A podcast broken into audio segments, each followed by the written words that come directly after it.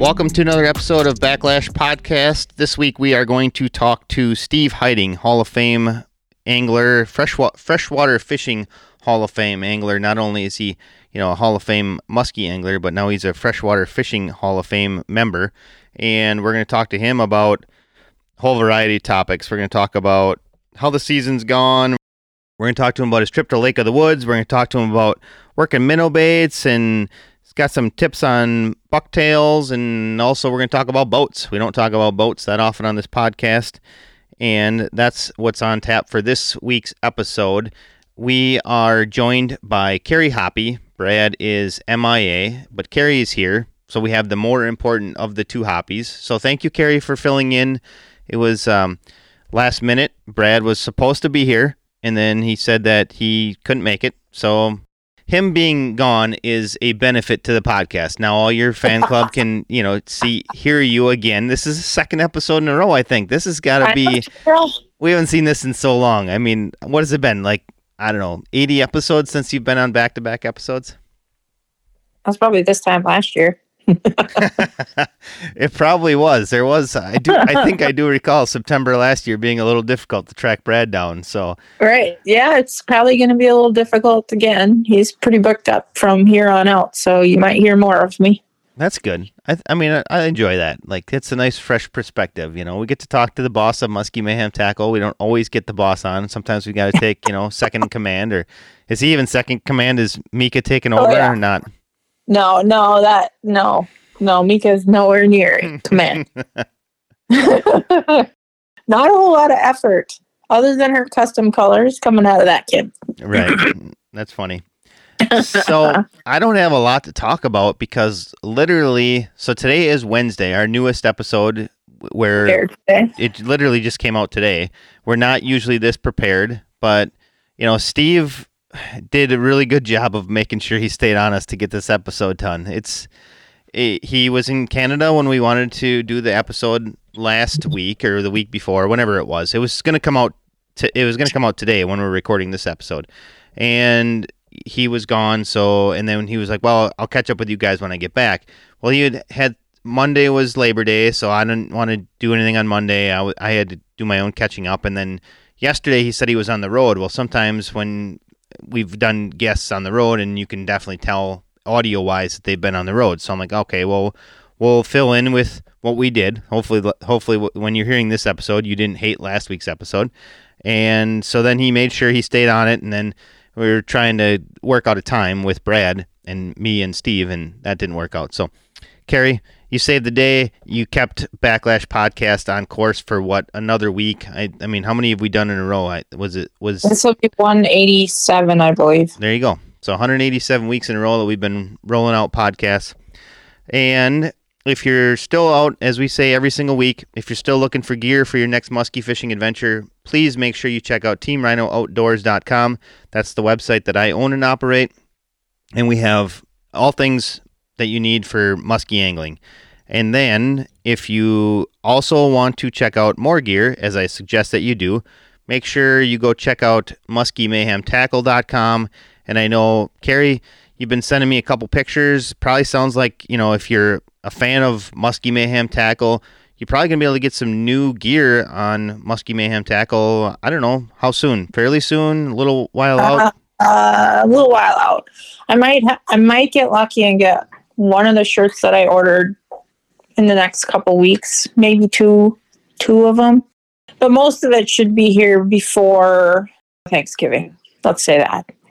Well, there the, you go. So the lead want times, you know all too well, the lead times on clothing these days is a um, extensive.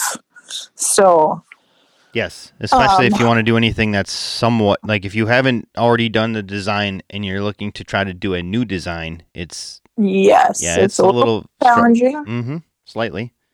Yeah, because I I ordered what what it would have been when I was up there. I was like two three weeks ago. I ordered all my sweatshirts and stuff, and I might get one that I ordered this month, and the other one I think comes next month. And I got hats that hopefully come next month, and yeah, so we should have everything in long before Christmas if you guys need are looking for Christmas presents. But and for shows. So I sh- I'm I'm hoping I ordered early enough. Or like Carrie was saying, if you're looking for gear and you want it for Christmas, maybe you're looking for ideas for family members. You know, they want you want to get a new Muskie Mayhem something. Go check out muskiemayhemtackle.com and uh, get yourself some new gear, whether it be in the next couple weeks or the next couple months. Make sure you don't forget about Muskie Mayhem Tackle. I got nothing else to add. You got anything that you want to talk about on this intro? Looks like, I mean, not much has happened for me since yesterday. I know. I was going to say that. It's not even been, it's barely been 24 hours. So, not really much has changed either. So, I think we should just get Steve. I think we should. Let's do that. All right, our guest this week is Steve Heiting, and he's, you know, I think you just got inducted into the Freshwater Fishing Hall of Fame, Steve. So, you know, that's an awesome accomplishment. Very few of us ever get to that status. So, you know, and then and that's half the reason why we love having you on the podcast so much is just because of how much knowledge you bring to the table. Thanks again, Steve, for taking time out of your schedule. It's been, I don't know, I think it was like May of 21 was the last time we talked. And so I felt like, hey, it was about time to get you back on. I mean, we'd love to have you on every week, but in, in order to give some diversity, we, we got to go other places. But I know you're going to knock it out of the park much like uh, many of our guests, you're very prepared. You had a nice long list of things that you wanted to talk about this week, and makes our our job a little easier. You know, Carrie and I, we're gonna do the best that we can to fill Brad's shoes this week. And so, once again, Steve, thanks for coming on. And again, you know, congratulations on your induction in the Freshwater Fishing Hall of Fame. That's amazing. Well, thanks so much, Jeff and Carrie. I'm glad to be on. I'm not going to say it's been too long. You've got lots of other inter- interesting people to get on your podcast anytime you want me on, I'll be glad to do it. Absolutely, and we and like again, we you know definitely appreciate it.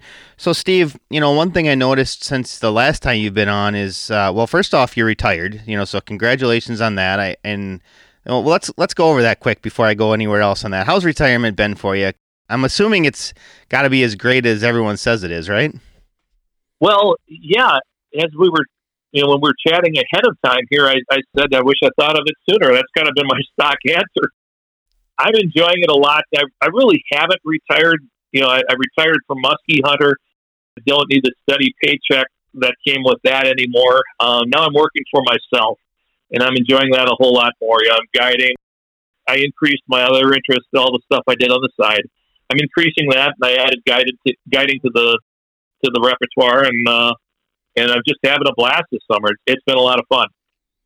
Well, speaking of the other stuff that you have going on, that's one thing I wanted to mention was, you know, since you've given up the uh, Muskie Hunter gig and you've essentially went into, we'll go like air quotes, retirement, it looks like you've started yourself a little YouTube channel. Why don't you talk a little bit about that for listeners? Because obviously, the listeners that come here to this podcast, they're looking to learn more stuff, and that's certainly what you're doing with your YouTube channel. Well, thanks. Yeah, the YouTube channel. You know, if you go to YouTube, look for Steve Heiting's Muskie Tips. That's what I'm calling it. Uh, they're two to four minute segments, and I'm going to do 15 a year. I've got 15 done already this year. I've got 15 in the can that I need to edit for next year already. And it's just, you know, I've been accumulating GoPro footage of fish catches for years. And, you know, outside of using them in seminars, what do you do with them? And I thought, you know, there's just a lot of things that uh, could help benefit muskie fishermen. They can take a look, they can be entertained by watching a muskie or two get caught. I could explain something I can show how to do it on YouTube without you know it, it, it's so much better than trying to do it in a you know some online forum or or or in, you know uh, my my podcast even. I, I can actually show how to do it right there, and I talked with a number of younger guys, and I hate to say younger because I used to be young once, and I'm younger than a lot of guys in the sport too. So they're you know Dick Pearson, Joe Bucher, but anyway. I, you know, I talked to a lot of younger guys, and they said keep it short. You know, if it gets longer than say five, six, seven minutes, they don't want to watch it. So everything I'm putting out there is two to four minutes in length. Perfect. One, I heard you mention your podcast there. I know I actually listened to the most recent episode on my way home from the Northwoods. You know, for people that are visiting the Northwoods, you you put out a weekly podcast as well. Why don't you talk a little bit about that? Well, I never thought I'd get into radio. Some people had said once I had a face for radio, but I never had a plan to ever do it. A radio station that gets broadcast quite heavily throughout the North Woods up here, WJJQ out of Tomahawk. They approached me last year in, in 2021 and said, "Hey, uh, we'd like you to do a fishing report every week." it, it's tough to come up with fresh stuff every week, but you know, I never thought I'd ever do it. Here I am, almost at the end of the second season of doing it. You know, producing one every week, and it airs on JJQ from Thursday through Sunday, and then I archive it um, on, on uh, Anchor, which uh, then allows me to make it available to all podcast platforms such as Spotify and you know and Apple. And so you know people who can't get WJJQ can listen to it you know, starting on Monday morning. So it's a little bit old, but you know I've got a pretty dedicated following in that regard, and it, it's it's really cool. You know, people are you know, listening to it, and uh, and you can only say so much about the current conditions. You know, like right now we've been kind of stable here in northern Wisconsin for the last couple of weeks. You know, we're still the water temps are you know starting to edge down, but hey, the summer patterns are largely still working except for the deep water thing. The muskies are shallow, but the water's still warm. The fish are still relatively aggressive, and it's been that way for the last three weeks. So after you cover the current conditions, well, then I'm trying to build in you know some knowledge, uh, you know how to do a, a particular technique. So this podcast, radio report, is playing back and forth a little bit with the musky tips thing. You know, one's audio, one's visual. You know, and it seems to work. People like it. I'm very happy with that. Yeah, absolutely. I listen, like I said, I listen. I wouldn't say always every single week, but you know, I'll catch up. And but unfortunately, when I catch up, because it's so the information's so up to date. Sometimes when I catch up, I'm listening to stuff from like we'll say early August, for example, and I'm like, yeah, probably should have listened to that a little more timely manner. But for any of our listeners that are wanting to listen to the podcast, if you're wherever you're listening to this podcast, I probably am assuming you can find that same podcast as well. Yes, certainly. Again, Spotify and Apple are the, the two largest, and uh, uh, any any podcast platform that's out there, it's available on. So, Steve, how's the season actually treating you this year? Well, unfortunately, you had to ask. Uh, you know, through through lots of time on the water, I'm accumulating a lot of musky catches, but it's been uh, kind of a grind. And I hate using the word grind because everybody wants to use the word grind. It's like the word epic, you know, which is epically overused. But it this year has been a grind. There, you know, one one of the guys who listens to my podcast every week asked me about what's going on. He, he says, you know, I, I've been questioning everything I'm doing this year, and especially early this year, I was doing the same thing. And so, you know, you, you go out, conditions are great. You got the south southwest wind. It's overcast, a nice chop blowing into everything. The water temperature's there. It's they should be biting, and then you go out and you not see a fish. I mean, come on. And then you go out the next evening and it's post frontal, and maybe you got a northeast wind. Maybe you have no wind at all, no clouds, and you get two. That doesn't make sense. And I've seen a lot of that this year. Um, and just especially through June was some of the most dreadful musky fishing I've ever experienced. But you know, it's good to get that every now and then. You know, to be humbled by the sport because when you get humbled, it makes you appreciate it that much more when the good times do come, and they will come. You know, I, I had some good fishing in July, some really good fishing in August, and I've just you know really appreciated every single muskie I've caught this year, uh, largely because I was forced into it by a lousy June. right. See, and here I would say that June was okay, July was decent, and August has been brutal. And September, everybody's always got high hopes for September, right? And so far, September has not been easy. They have managed to pull a few fish out here and there, but you got to work for them. It's an all day affair because if you hit a window and they're random windows, it's very short and you need to capitalize, but it's literally from sun up to sundown. No one knows when the window's going to get. I personally was out the other day and we did good at the, you know, the classic sunset, you know, last whatever half hour of light.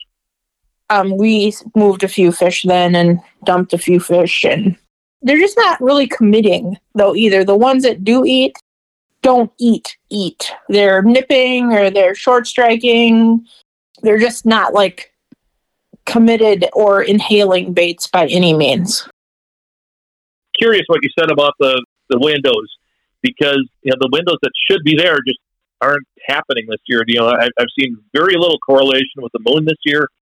Oh, very little correlation with the windows. It's just you go fishing until you find one that wants to bite, and then you catch it. It's an all day affair. There's no like, all right, let's hit the evening minor, the evening major, and then sunset, and we're good.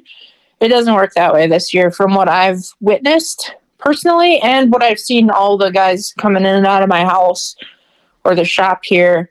They're all saying the same thing, and they're they're beat up. You know, spending all day every day, and maybe seeing a couple fish and then getting maybe one to try and eat that takes a lot out of you mentally oh especially when you're when you're so accustomed to doing better uh, right you know my my june and early july i i make no bones about it i love fishing for suspended open water muskies up here in northern wisconsin you know they run much better average size and much cleaner looking. You know, they don't get beat up so much by other fishermen.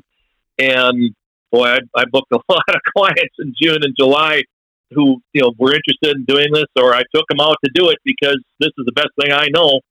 And oh boy, oh boy, you know, it just there were a lot of evenings I was scratching my head coming in that just didn't happen. You know, we the best fish I got in Wisconsin again this year were open water fish. You know, so far this year so far this year, I should say. Uh, they were open water fish, but it took a lot of casts to get them. No question about that. Yeah, my personal experience, the best fish I got this year were definitely open water fish surely. But then, like I said, it's it's been a little bit trying after that, and some days I'm kind of a wuss that way. So I bring my walleye rod with, or my panfish rod with, and I let them cast all day. I might be in the boat all day, but I'm definitely catching something when they're not. Well, you know, we are fishing is meant to be fun, and, right.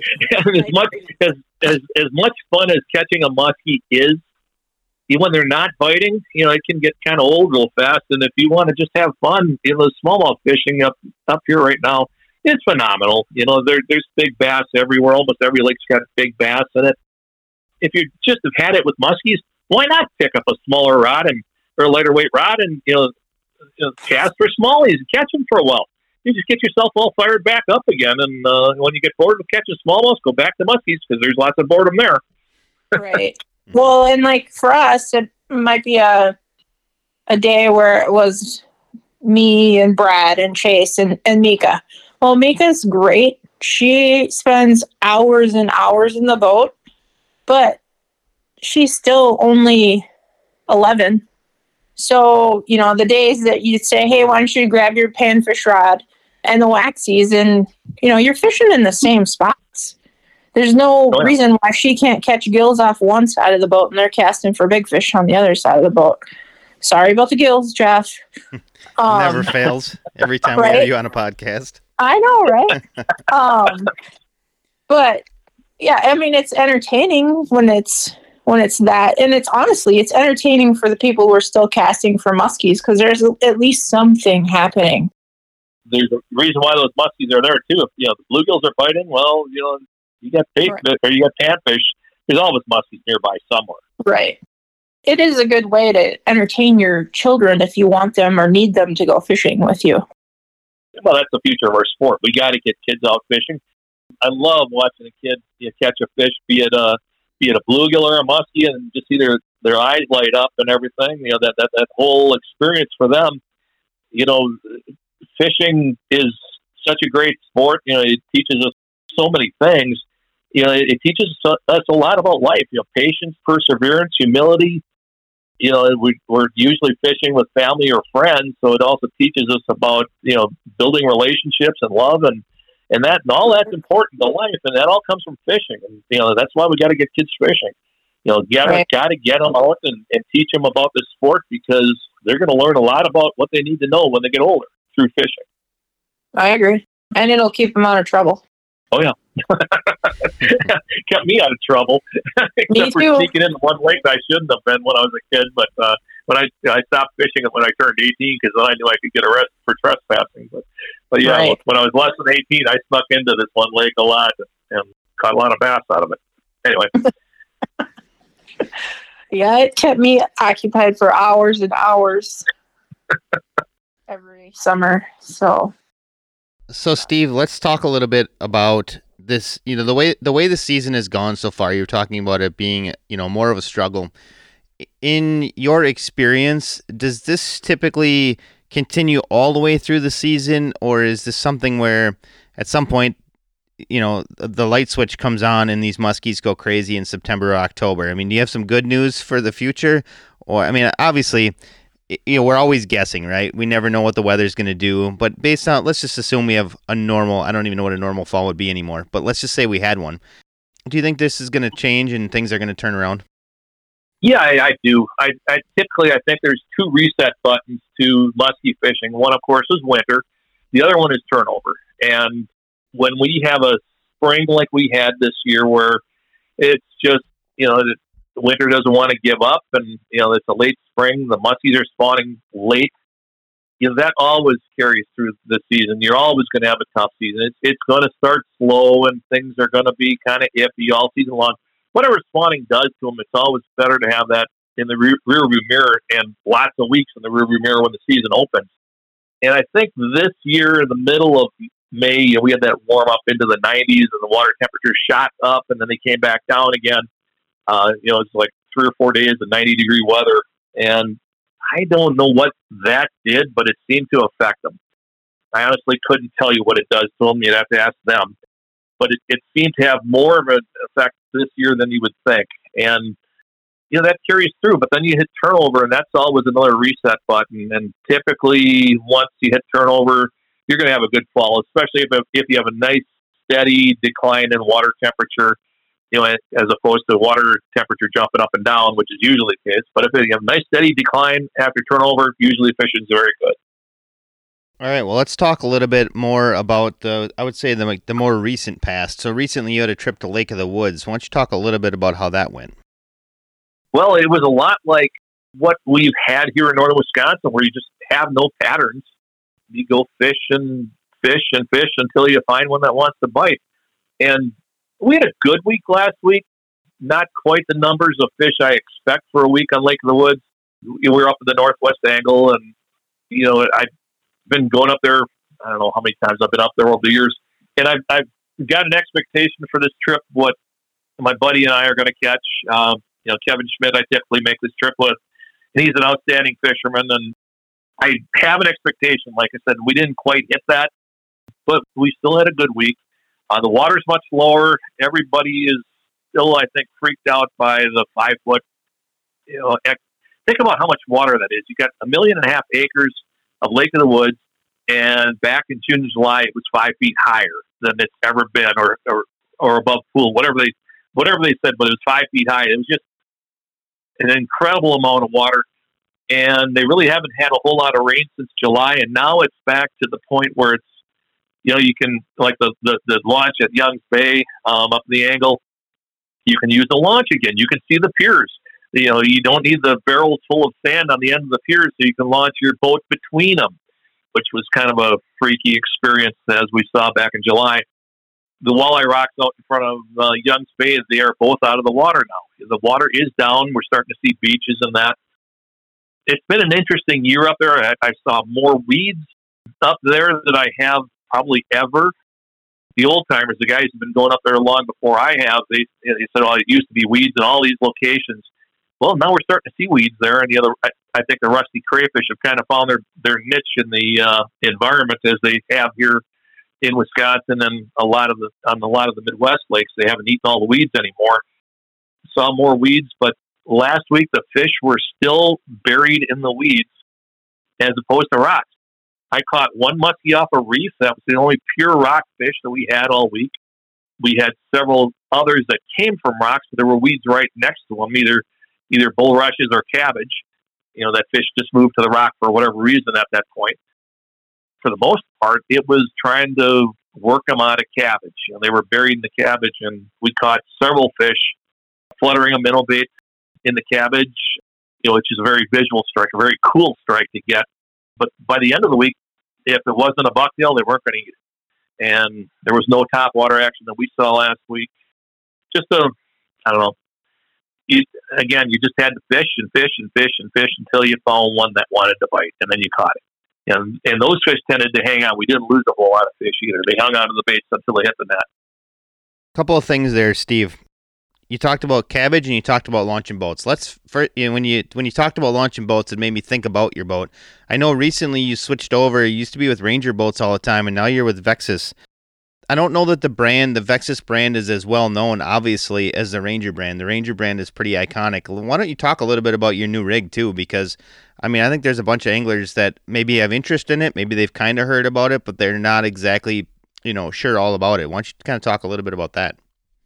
Well, when Bass Pro and Tracker bought Ranger back in the end of 20, I think it's December 2014, they let the entire management team of Ranger boats go at that time, and you know those guys could have just gone off and done something else, but, or they could basically what they did was go across the road to uh, an industrial park on the other side of Highway 178 in Flippin, Arkansas, and put up a state of the art factory and start building boats. So that's what Vexus Boats is. The whole management team that got let go by you know by Bass Pro Track, and they are building what I believe is you know the absolute highest quality boat on the market right now. You know, I, I had a, a great run with Ranger, but they have pulled out from just about all promotion in the muskie industry. They even pulled out from the national championship muskie open, uh, that big tournament in Eagle River that I MC. And you know, Ranger helped found that tournament 36 years ago, and they completely pulled out of that. Did my research last year. I looked at a lot of different boats, fishing several of them. You know, if friends had boats that I was interested in, I made a point of getting out fishing with them just to see what I liked. I came to Vexus and I decided, well, you know, Vexus is willing to work with me, and yeah, they did because you know, like I said, I know all the guys uh, from all my years of you know working with Ranger, you know, and, and so I know that entire management staff, and I was going to buy one anyways, whether they work with me or not. That was my plan because I needed a new boat, and I've become very spoiled by running you know good quality boats, and so that's what I had to have was a very good quality boat, and uh, so now I'm, I'm working with Vexus. I'm very happy. It's uh, just um, just an outstanding boat, outstanding rig, and I think as guys start looking at it, seeing what's available, I think that brand is really going to take off.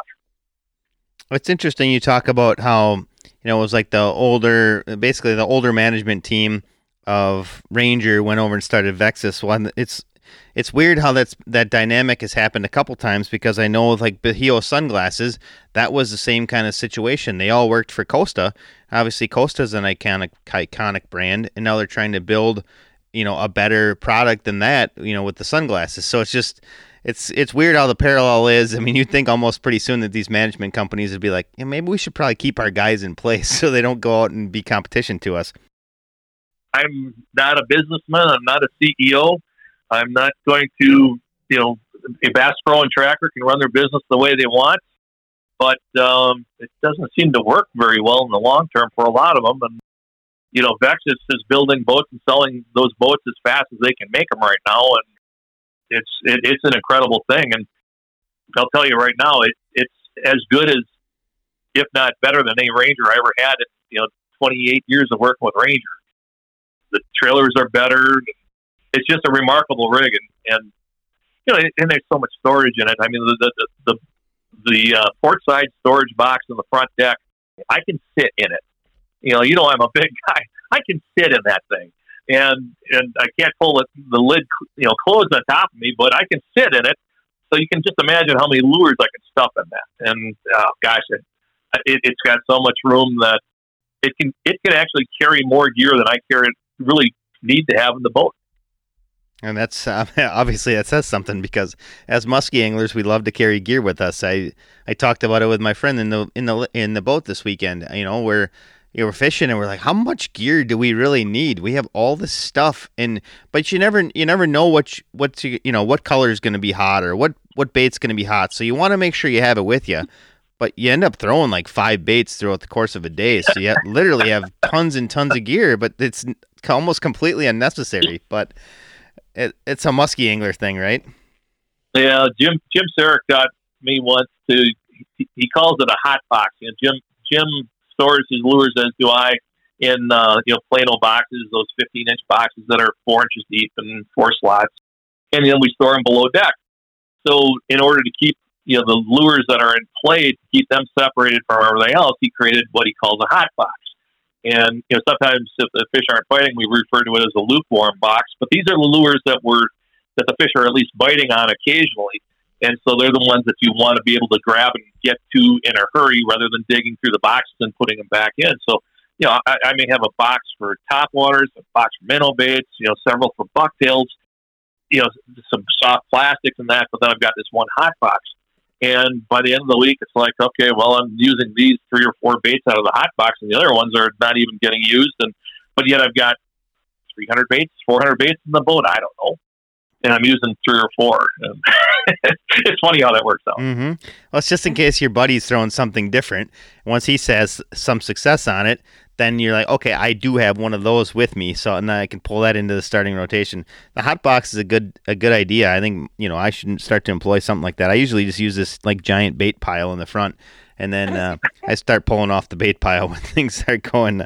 Okay, that one's been good. This one's been no good. And then you know, as you go back back and forth to you know camp, you start to, like you said, you start to store things away a little bit more, and you, you the bait pile gets a little bit smaller. But I call it my pile of desperation. Yep. Around here, the hot box is called the front deck. yep. and this year, this year the front deck is like half covered in baits because I, some of that I think is the Chase Gibson effect. The rest of it is because they, you know, the fish don't cooperate. There's no no one or two hot lures. You got to just keep trying. Well, you know, Jeff, you you brought up a topic there that is something you desperately need to avoid, and that's if your buddy's got a bait that's hot and you don't have it, life is miserable because you know, it, it, it, that can play into your whole psyche and your whole bit of confidence about what you're doing going forward. I've had, you know, I prefer to have the hot bait, and I've had friends who are fishing with me. They're picking up my rod.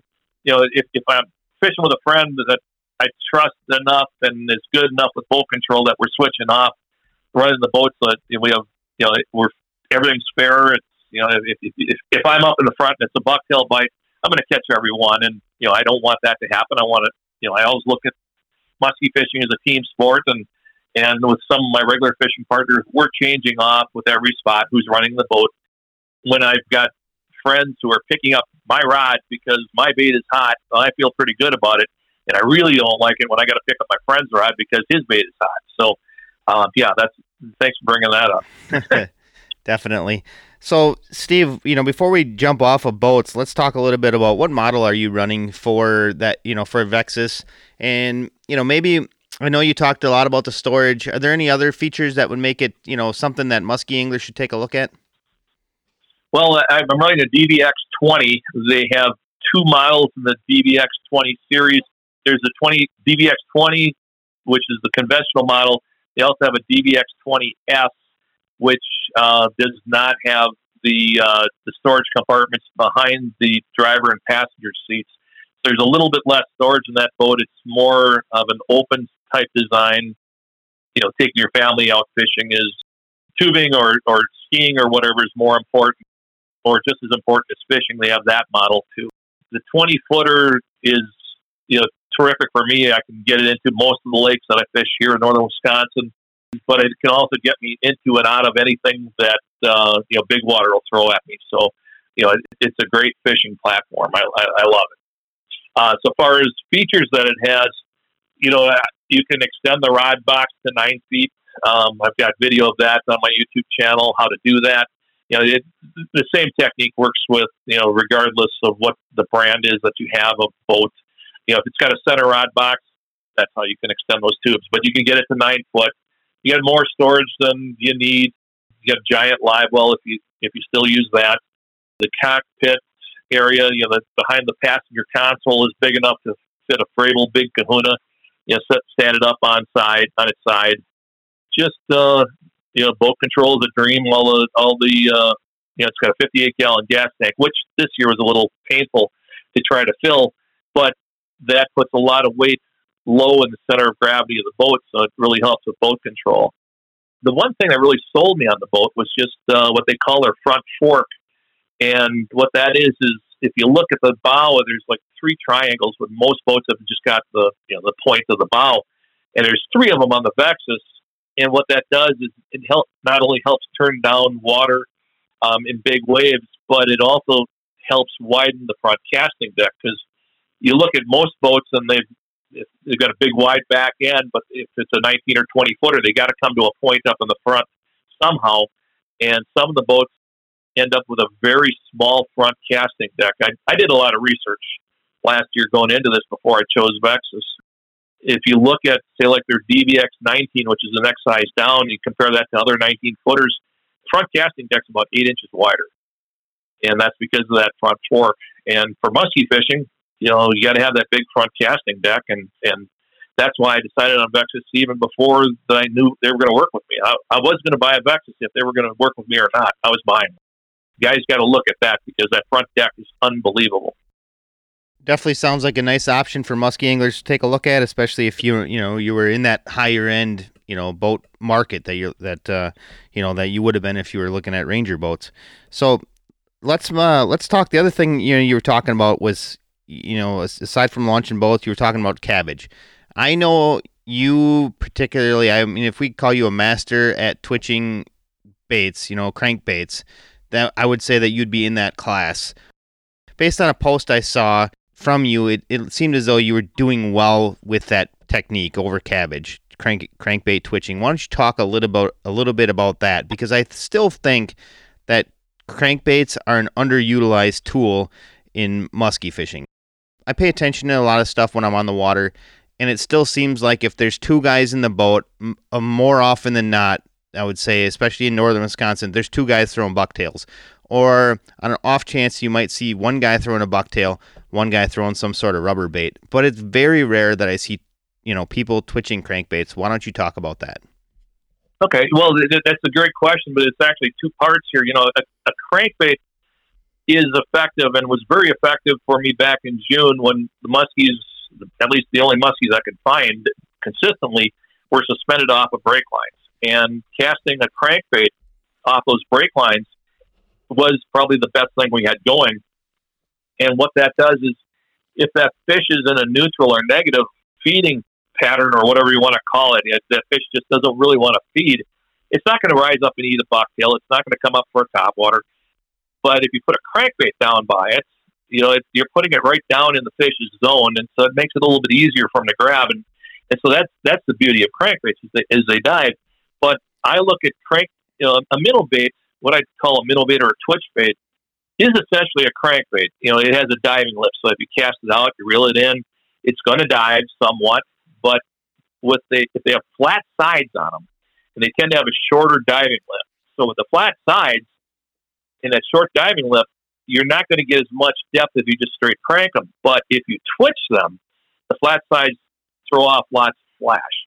And flash, of course, you know, can trigger a muskie, and um, it also, I believe, you know, you never know what a muskie thinks, but you know, I believe it looks like a wounded bait fish, which is an easy meal for a muskie.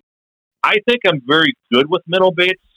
You know, I, I've been using them you know, I, I remember the first time I saw the six inch grandma bait back in 1988.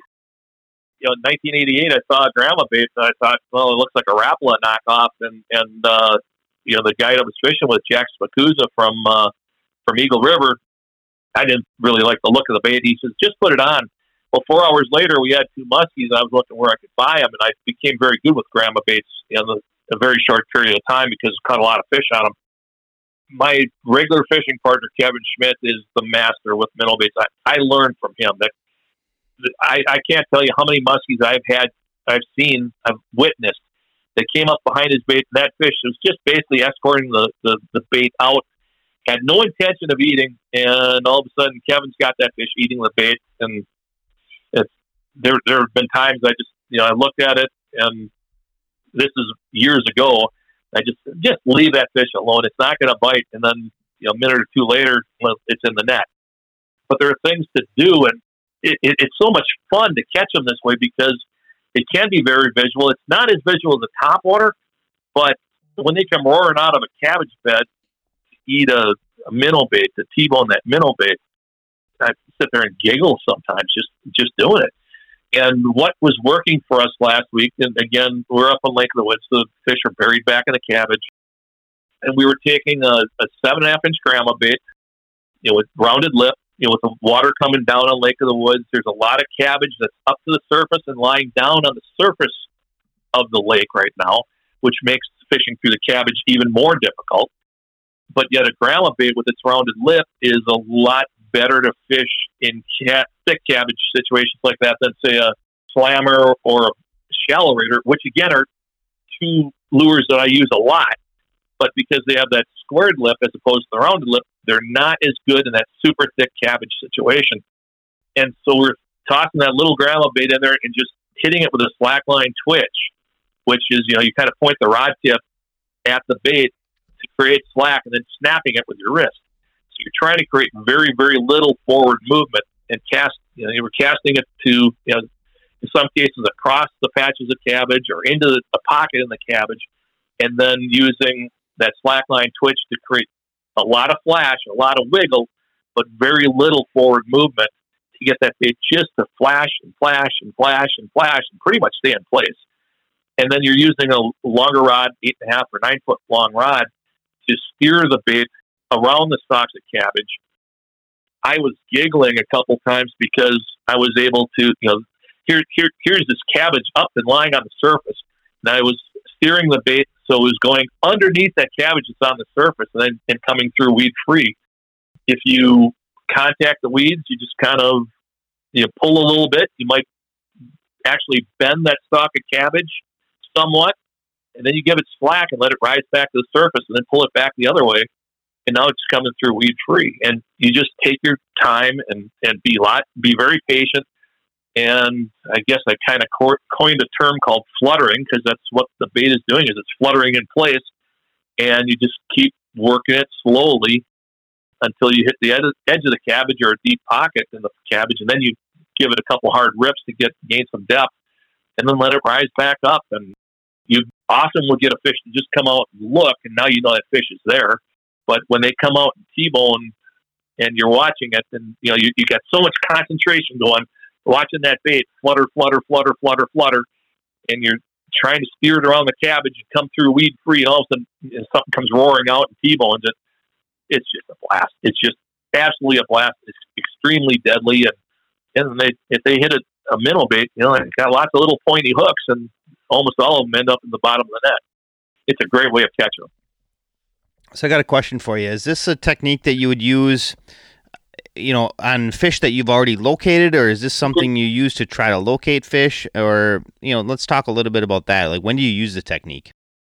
Use it for both. You know, you you can pull up to a cabbage and cabbage bed, and you know, you may see fish that you may not catch for a couple days, but they're in there. You know, now it now it, it's time to come. You know, you come back at a you know evening or some other window that you know, this year it hasn't been windows. It's just let's just go fish the cabbage. There was a fish in there. Let's go and fish it. You know, you can locate them. You can catch them. It's just a great way of moving muskies because they just can't help it. They're buried in the weeds and whatever that is above them, what, however they view it, you know, they're looking up, their eyes on the top of their head, and there's water movement. There's lots of flash. And sometimes the water underneath the bait just gives a light because the fish kind of comes up and shows itself, and you know the the sun catches catches a golden side, and you're like, oh, okay, there's a fish here. You know, some of those you get with a dead stick, and that's a whole other story. It's a great way of locating them, and it's a great way to come back and catch them. So it it it, it does both. And then the other thing is, when you were talking, you mentioned an eight foot or nine foot rod. Is there a mm-hmm. specific rod that you like to use most for this technique? I like really like a medium heavy action. You know, these are going to be minnow baits for this, typically it's seven to eight inch minnow bait. You know, once you get to nines, now you're going to need a heavy action rod. But medium heavy action rod, the Long Ranger 8.6 Long Ranger by St. Croix in the Legend Tournament Series is phenomenal for this. I've been with St. Croix forever. I've used all their rods from Legend Elites all the way down to Triumphs. And the Legend Tournament in that 8.6 is my preferred rod for that technique just because it's a little bit more flexible amidships than to the nine or the, the H six Elite medium heavy action. You know, the actions are the same, but the rods are a little bit different because of the of the uh, carbon fiber that's being used. In that H six Legend tournament, Long Ranger, like I said, it, it's a little bit more flexible amidship, so you get a little bit more action out of the bait, but yet it still has a very stiff butt. So you can, you know, we've caught 50 inch fish doing this, you know, a seven, eight inch bait fluttering in the cabbage. And once, once you got the hooks in them, you know, you've got the power now to control them a little bit. It's still going to be a fun fight because it's a medium heavy rod. You can get them out of the cabbage if you have to with that rod. So, uh, 65 pound test braid helps make it make the cast with uh, you know a more accurate cast. You know, casting a minnow bait sometimes a knuckleball, but you can be a little bit more accurate because you reduces the line drag and you know certainly make longer casts. I use a 12 inch seven strand 90 pound test, seven strand leader made by Stealth. Uh, that does a better job cutting weeds if you have to cut weeds than just about anything else. Just a medium action, or I'm sorry, medium speed uh, bait caster, that doesn't matter. You know, so many people think when you're twitching a glider or twitching a minnow bait, you got to go with a high speed reel to pick up slack. Baloney. Slack is part of the retrieve. And whoever's telling you that, uh, social media or wherever, they're just giving you bad advice. You know, that you don't need a high speed reel to pick up slack. You know, the slack is essential to the retrieve. And so a 5 to 1, 5.1, 5.2 to 1 retrieve ratio reel, whatever you got, is perfect for this. All right, so Steve, great information on a crankbait. It's on twitching crankbaits. Hopefully, a lot of people put that into action yet this, you know, we'll say September. I mean, we we still got two weeks left in September, so it's definitely a technique that's for sure going to be, you know, employed right now. But earlier, I heard you talk about how, mean, we are talking about boats, and you had mentioned that, you know, if you're up front and you're throwing a bucktail, how you're going to in in all likelihood, you're going to put your partner at a disadvantage because you're going to catch most of these muskies. Why don't we talk a little bit about what makes you so effective with bucktails and possibly some tricks that people can use to help them catch more fish on bucktails? Well, I, I don't want to come across as saying I'm, I'm a bucktail master. There are people who are way better with bucktails than me. Yeah, first, first and foremost, I got to say that. But I can tell you what's been working for me with bucktails, and I'm pretty good with bucktails too, and I, I do catch a lot of fish on bucktails. I guess what I was saying is if it's a bucktail bite and I'm throwing a bucktail, yeah, I'm probably going to catch them all. But what has been working for me this year has been a very aggressive retrieve. I I use what I what I call a pulse retrieve, which is to consciously speed up and slow down the bucktail several times through the course of the retrieve.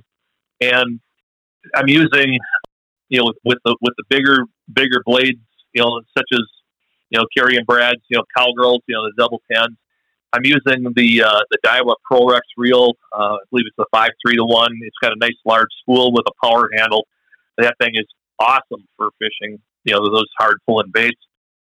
So what I'm doing is, you know, of course, synchronizing the bucktail so as it hits the water, the blade's spinning, and then I'm consciously speeding up and slowing down. And doing that every time you speed up, the bait rises in the water column just a little bit.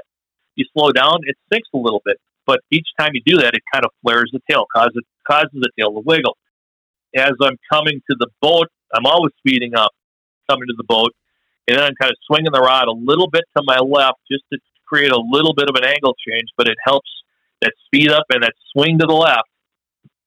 It'll create an angle change, but also makes the transition into the figure eight much more smooth. And I've caught a bunch of fish this year that have been eating right at that point. You know, just you make that little bit of a direction change, swinging the rod tip to the left, and they're grabbing it right there. And they're you know that speed up, they're usually moving pretty good at that point. And then if they don't eat it there, well, you take them around the figure eight. And the last week, I I took one around in the figure eight. I got it the 16th lap of the figure eight. I, I thought it was 25, but uh, by the time I went back and looked at the GoPro footage, you know, upon further review, and it was uh, it was in the 16th lap that the fish finally did grab the bait. Never thought that would happen, but you know, in that regard, I was just being creative with the figure eight. You know that everybody knows what the hang move is now, and and, hopefully everybody's you know doing a figure eight where you're you're you're braking either left or right, you know, right at your feet at the boat and turning out, hanging, you know, out the outside corners, you know, because if they grab them there, they're you know they're going away from the boat. You're probably going to hook them.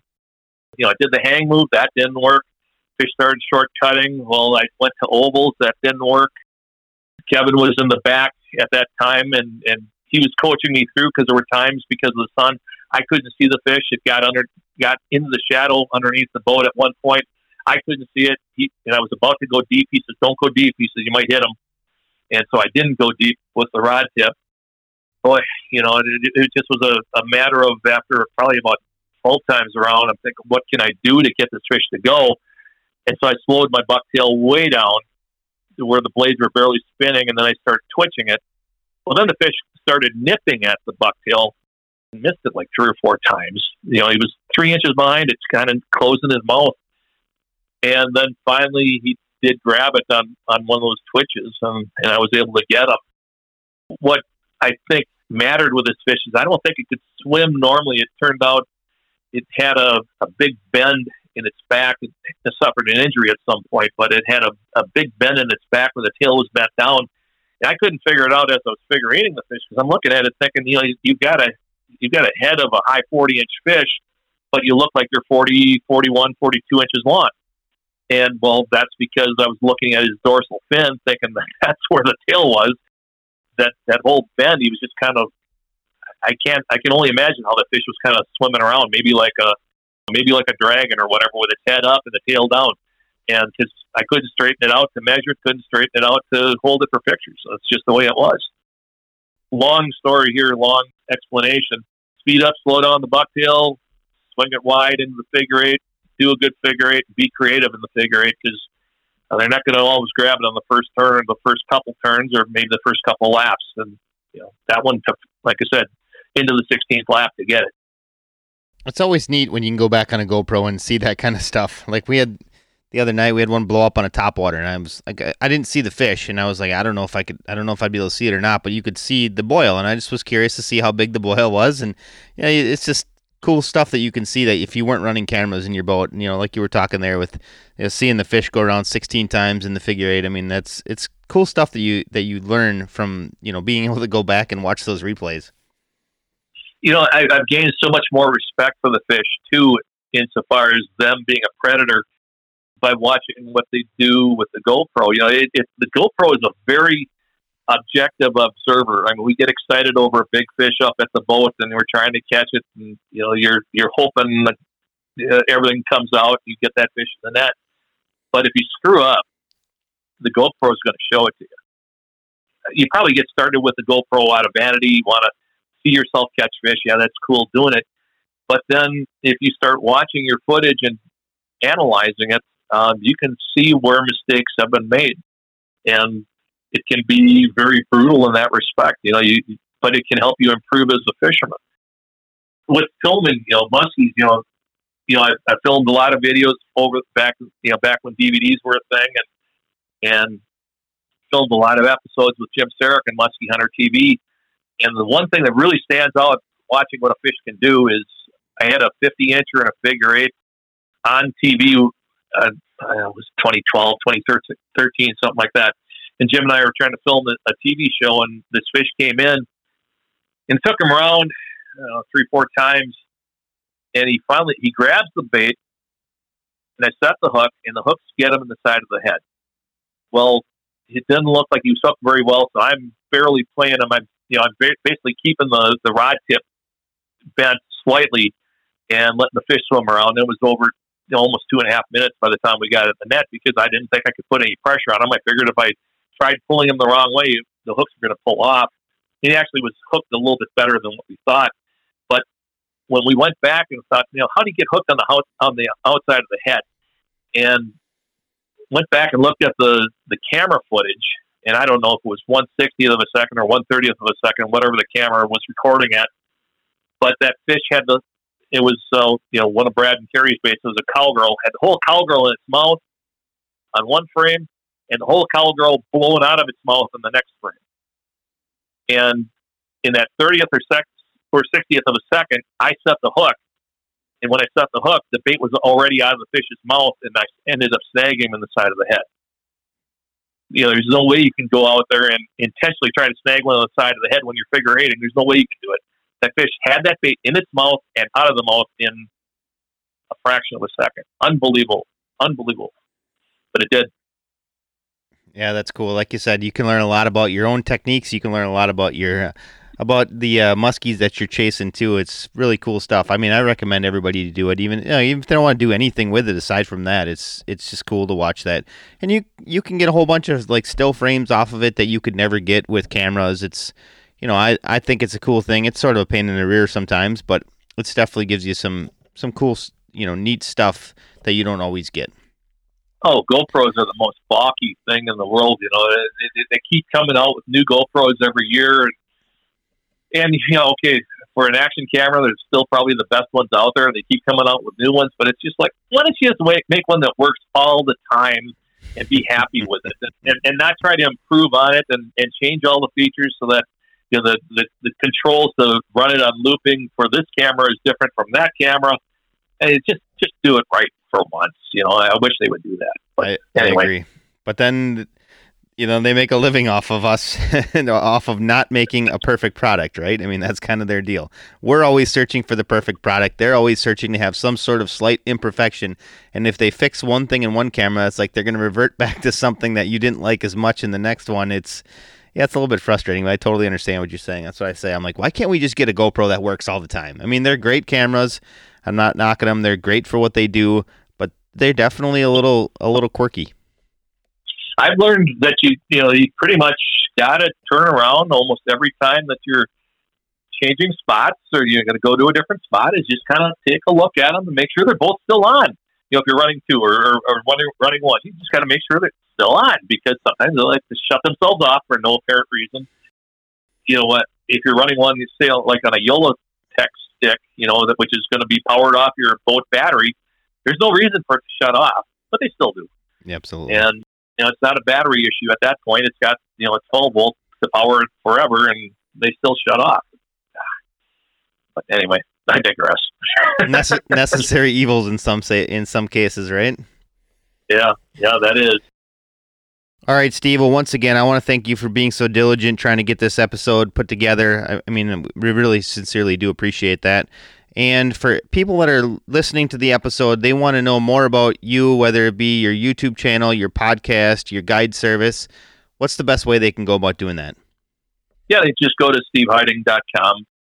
There's links to everything there. You can get to the YouTube channel. You can, you can get to the podcast. You can get to a page about my guide service. It's all at steveheiting.com. But thank you. Yeah, this, this is an absolute blast. I enjoy talking with you guys. And Carrie, I love having the boss of Muskie Mayhem you know on board here because uh, you know Brad, yeah, he, he hangs on your your coattails. I get it, and and having the boss involved, I, I I I really feel like I, I I've arrived now that I got the boss of Muskie Mayhem talking to me. I am the boss today. I'm the only one here. Just today, Carrie. You're the boss pretty much every day. I say it all the time. Oh, I, well, I mean, Mika went back to school now, so I'm kind of the only one. Mm-hmm. Uh, Brad's actually been around quite a bit. He has gone fishing, filming fishing today. So, but yep. But I appreciate that, Steve. You're welcome. I, I, I so appreciate being on. well, thanks again, Steve. We appreciate your, your time. I hope that you have a great fall.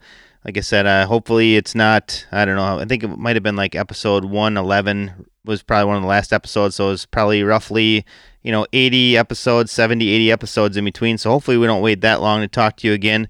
But again, you know, I hope you have a great fall. I want to thank all of our listeners this week for taking time out of their schedule to put up with us for another episode, and we'll see everybody again with a new one next Wednesday.